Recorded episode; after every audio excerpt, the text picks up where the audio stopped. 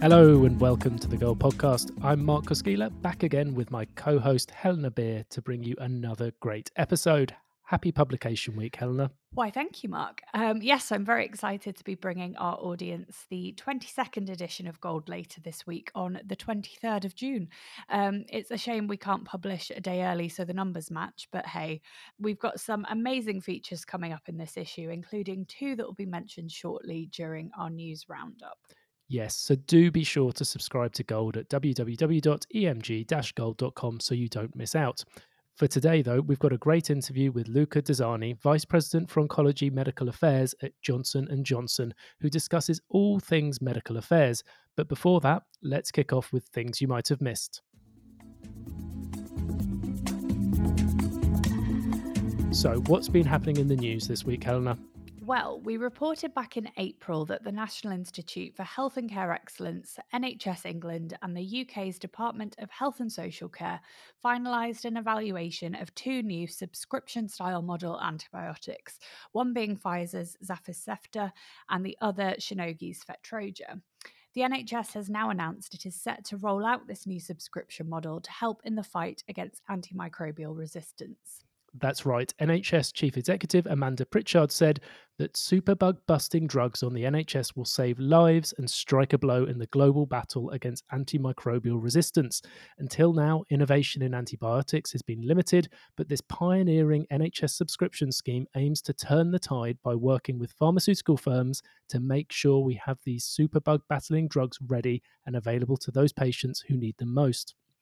The ABPI also released a statement in support of this scheme with Dr. Paul Catchpole, the Value and Access Policy Director at the ABPI, commenting that this announcement lays the groundwork for rapidly establishing a permanent, sustainable UK wide solution for evaluating and reimbursing new antibiotics, which recognises the full value these treatments bring to patients, the NHS, and society.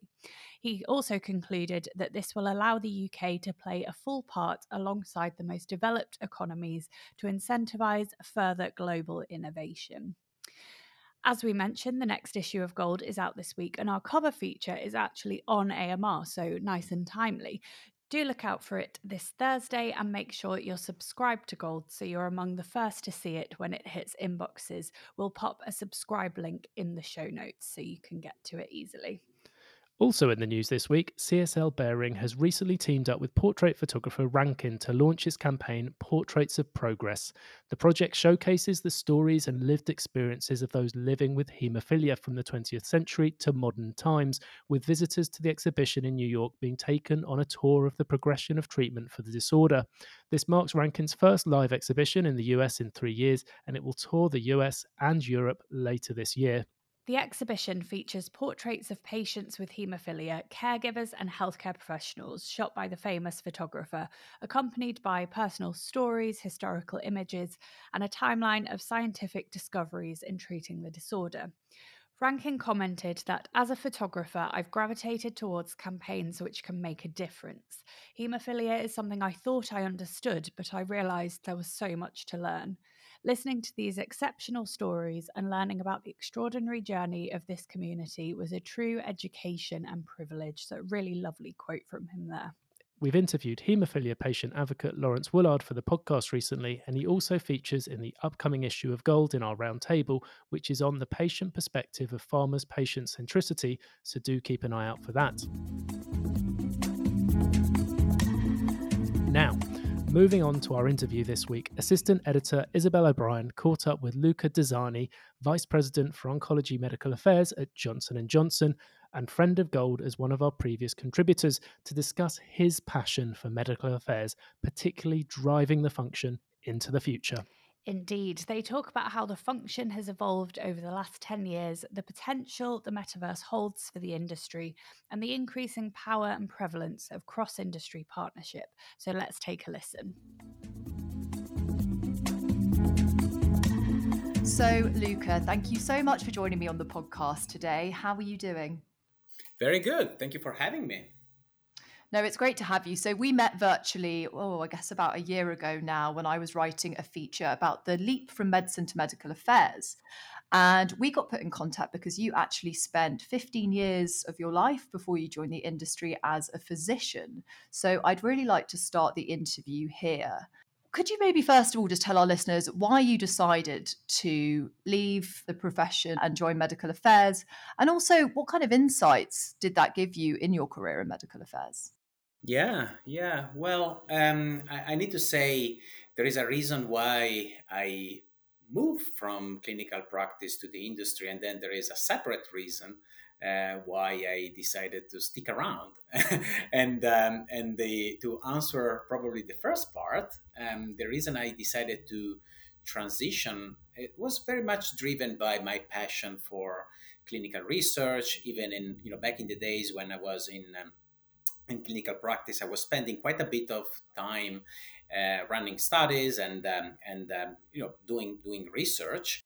My understanding, obviously, had a very limited understanding of what medical affairs was all about back in the days.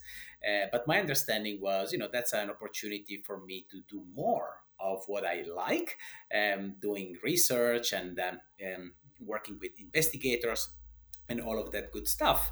Um, so that's the main driver. That was the main driver for me to explore uh, opportunities uh, in um, in the industry.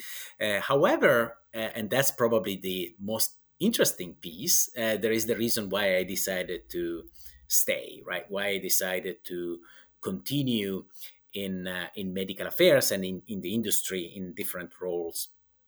And that's mostly because of the innovation. It's very much because of the opportunity we have in medical affairs to work with people with very different background, whether it's marketing individuals, health economics, engineers, uh, obviously now more and more people with um, technology and IT background.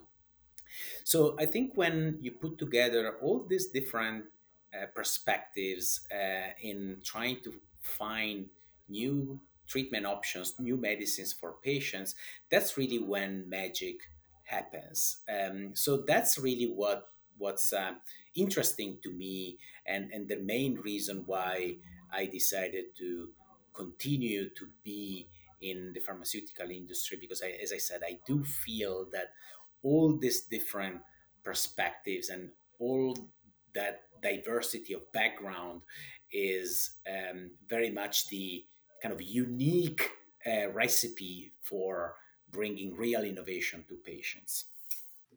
Mm. So, sort of that eclectic mix of people and creating really impactful change. But what about that point on insights, Lucas? So, obviously, having a medical background and coming into medical affairs must have been quite useful to you.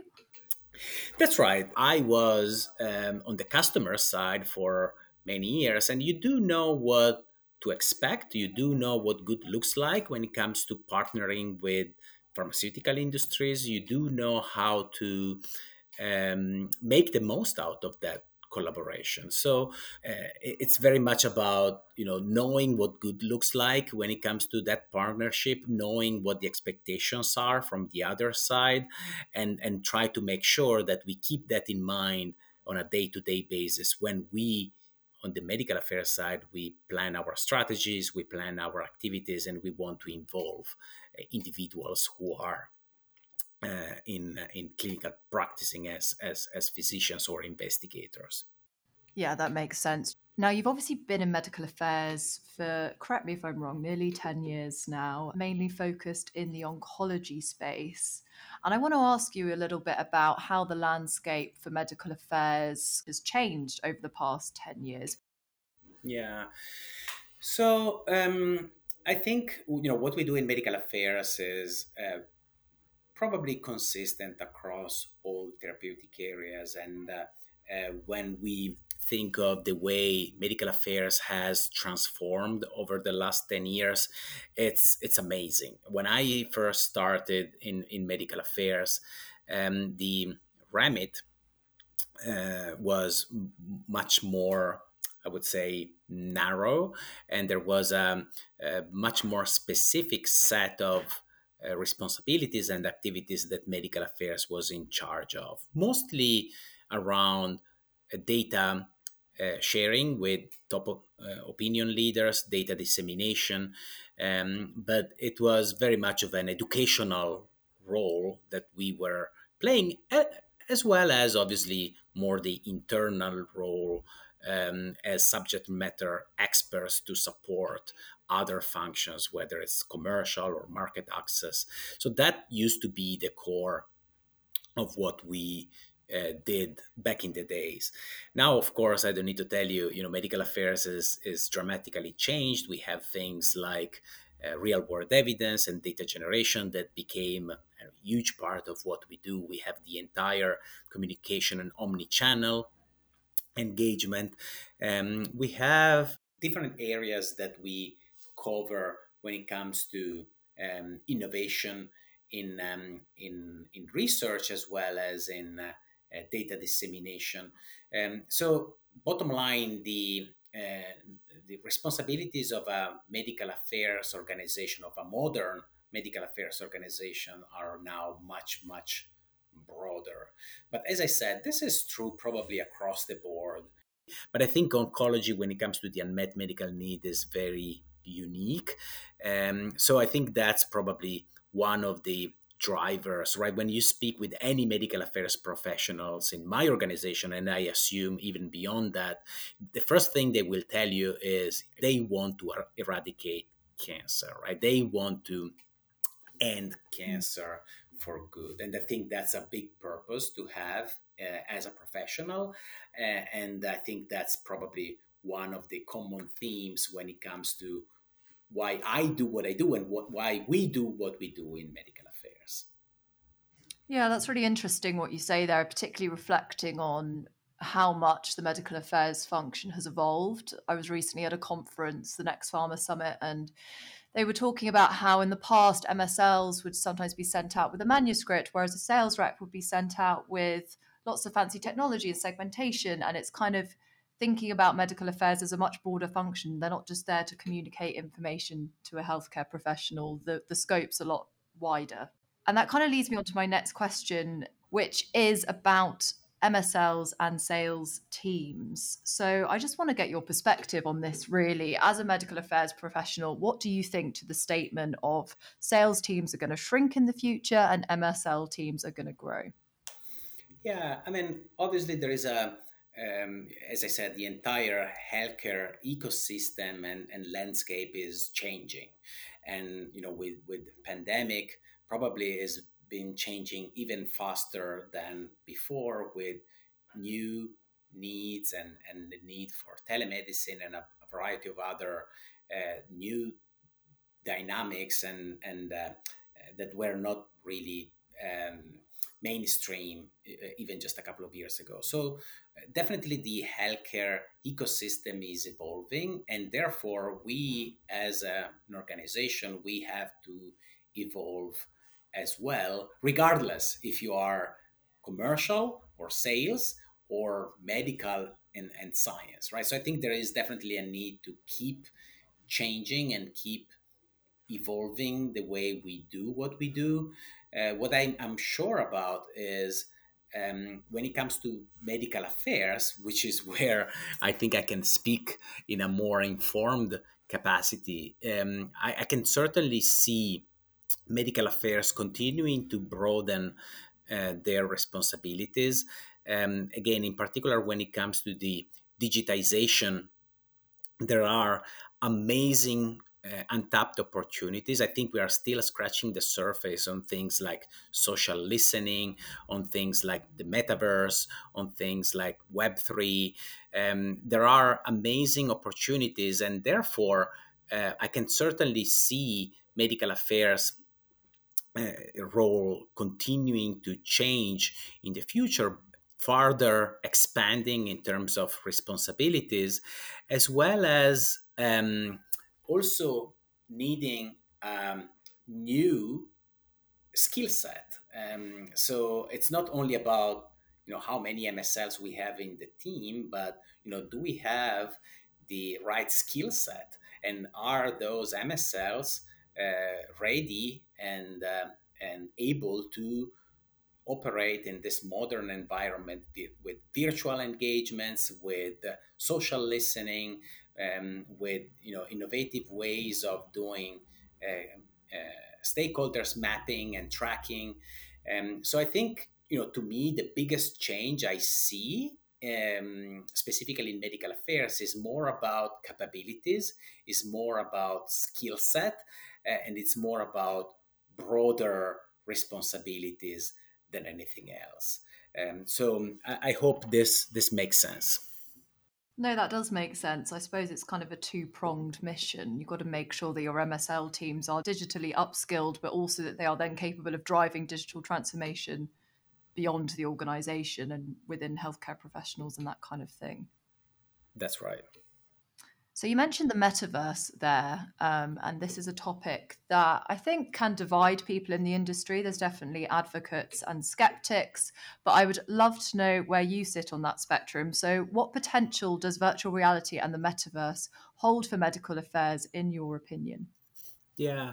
So when it comes to new technologies, um, and and you know, I think you know innovation in general is really ingrained in our DNA at Janssen, and the idea of con- con- constantly exploring new technologies is paramount, right? So obviously, some of those new technologies will become mainstream one, one day and, and we will all embrace them uh, broadly.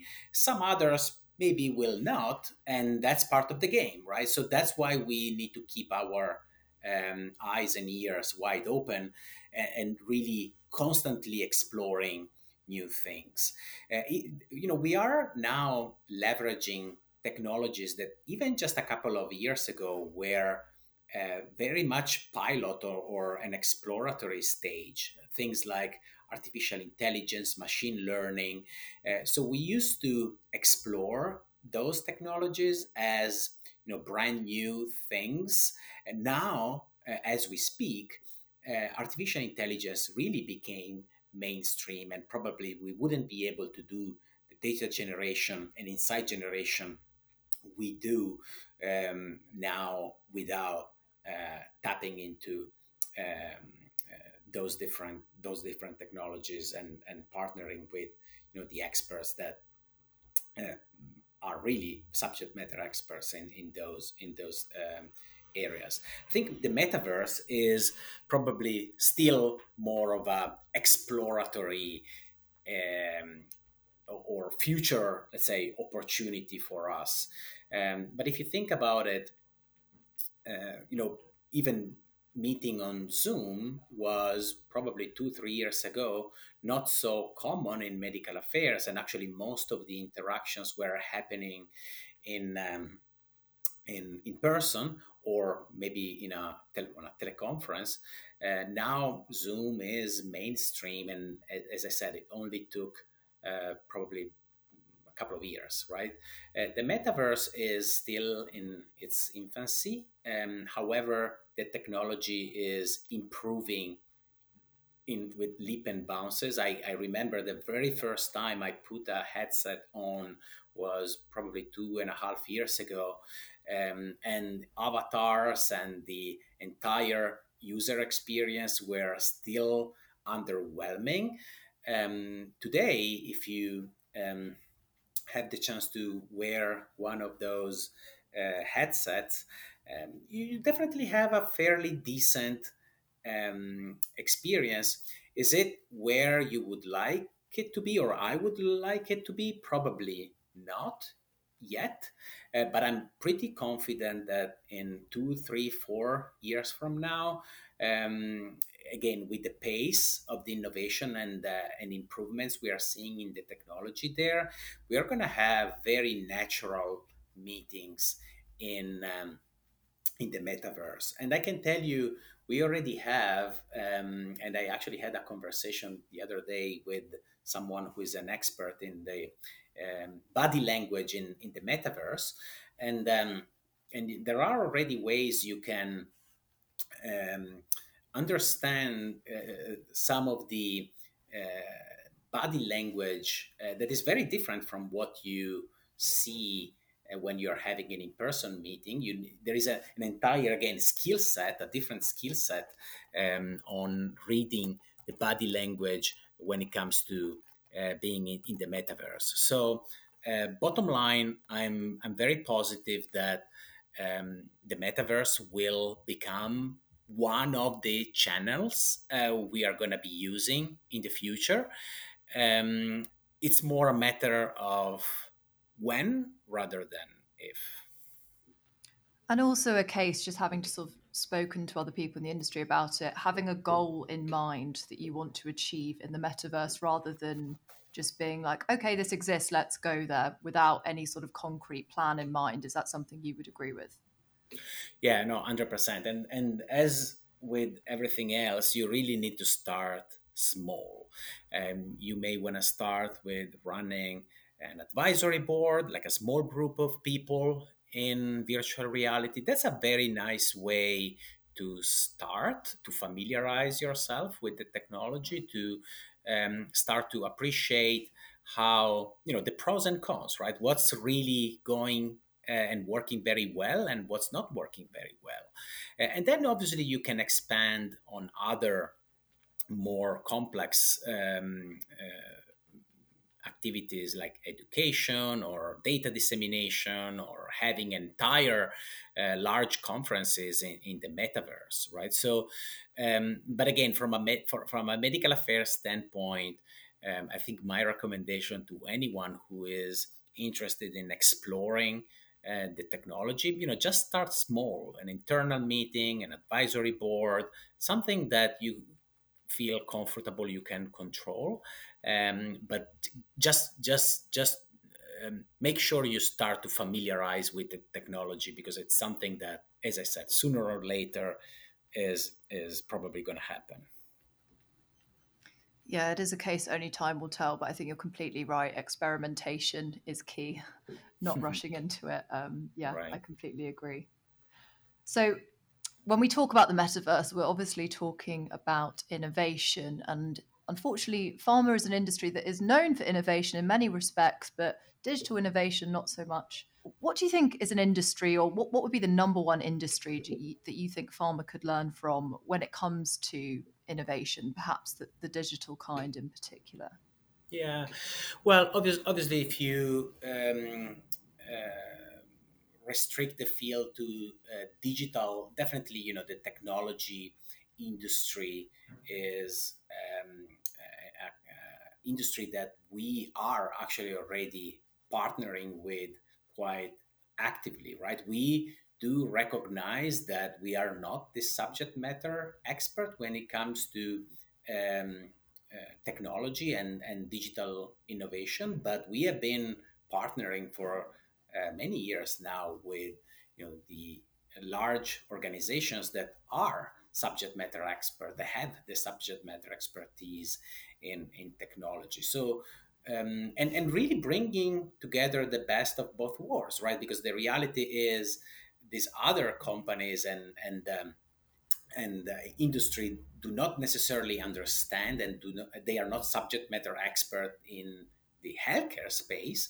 So you really combine the two uh, expertise to build something that is synergistic and uh, and probably the two in isolation would have not been able to to um, uh, pull out of the ground. So um, the idea is um, we definitely look to the um, large technology organizations as partners. We have been doing that for quite some time. I think I mentioned earlier what we have been doing in the space of machine learning and artificial intelligence. Of course, when we started the journey, we were no experts, right? But again, we went out and we tried to find that expertise um, so that now we are somehow experts in uh, uh, artificial intelligence and machine learning in the healthcare space. So I think that's a little bit the key to anything innovation. Just be open minded, go out and find the right partner for the project you are envisioning and really co-create like make it make it your goal to build something um, in conjunction with someone who can bring a different skill set, a different expertise, a different know how from the one that you can bring. And do you think that's the future, more partnership, or do you think more people with this technological expertise are going to be brought into pharma to work more internally on projects like this? Probably it's a little bit of both, right? Because uh, even to go out and partner with companies, you need to know who, you know, first of all, you need to know what you are talking about. You need to know what you are trying to accomplish. You need to understand whether it's uh, realistic or not. And then um, you can go out and, and seek for partnerships. So the more we are advancing the technology, the more we do need uh, deep expertise internally. Uh, but again, for that disruptive innovation, for that um, extra know how, that's really where you need to partner with other companies, other industries. Yeah, absolutely. Sort of a combination of the two of having people within the organization that understand what to look for, but still obviously going out to those specialists to get the job done. So, Luca, we like to end every interview with a bit more of a personal reflection. Um, so, I'd like to ask you a little bit about yourself as a leader.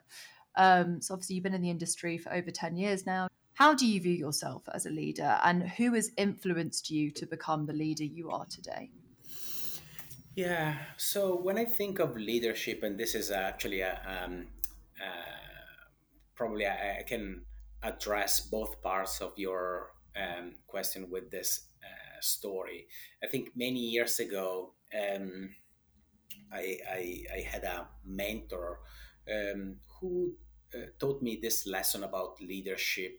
Um, and uh, because, you know, the idea is leadership is many different things. And uh, whenever you uh, think of leadership, you can you know go in very many different directions and there are so many different elements um, that uh, make a great leader. Um, however, you know, I, I've been relentlessly asking great leaders or people I look up to, you know, what's your what's your secret sauce? What what's what's your you know if you had to mention one thing right that has been great in your in your career in your journey you know what's what's that one thing that really made made the difference and i remember um, uh, mentor of mine years ago uh, told me, uh, you know, if I really have to think, I think I, I still remember that, you know, that moment, right? Uh, he posed and he, you know, I could really see him really thinking deeply uh, and, and try to come up with, you know, that one thing that was the real differentiator. And and and that's when uh, he told me, um, well, you know, to me, leadership um, is about making good decisions, um, and um, and um, the more good decisions you make, the more um, probably you're going to be recognized as a as a great leader. And decisions is multiple things. It can be business decisions. It can be decisions around your team members it can be decisions about work life balance and and you know decisions are you know it's it's very broad um, but uh, still you know when uh, he told me that I, I i immediately thought i was on into something right? I i thought probably it, it's true right? So being able to make informed decisions being able to uh, connect with your team members to get all the elements you need to make the best possible decision or the very well informed decisions uh, but at the same time also being able to deal with uncertainty and and still being able to make a decision even if you don't have all the elements or even if you are still missing some pieces of informations and uh, and still being able to pull the trigger on your project or, or your um, on your, your decision. So um, again, I, I I wish I had a um, kind of magic answer to your question, and I'm afraid I don't. Uh, but I, I can certainly encourage everyone who is on a leadership journey to really think about you know the way they make decisions, the way they um, um, um really take all the different um, inputs and and uh, and they re-elaborate uh, those different pieces of information they have to make the best possible decision with the information they know. Um, I think that's a very important component of being a great leader. There are many other things, of course, but I, I very much like this idea of being a great decision maker if you want to be a great leader. The power of a good decision. Luca, thank you so much. That was really insightful. I've really enjoyed our conversation. Thank you so much for joining me today. Thank you. Thank you. Really interesting conversation there, particularly to hear Luca's perspective on leadership. When you think about it, he's right. Often it does boil down to the ability to make strong and effective decisions. Yes, and I also enjoyed the discussion around the metaverse. He was right to raise that while the technology is largely unknown at the moment, starting small and experimenting is no bad thing. And as he said, it would be wrong to ignore it completely. If you haven't done so yet, do check out the cover article from the last issue of Gold that explores the potential of the metaverse for the industry. That's all we have time for this week. But talking of gold, look out because a brand new issue is landing this Thursday, as I think we might have mentioned. Be sure to subscribe for free to receive the new issue directly into your inbox on the day. Yes, as we mentioned in this interview, we're exploring the growing threat of AMR, plus the rising importance of pharmacovigilance and the role of unconscious bias in non adherence, among many other interesting topics and challenges facing the industry today. Regardless of your place in the pharmaceutical industry, we hope there'll be something in there for everyone.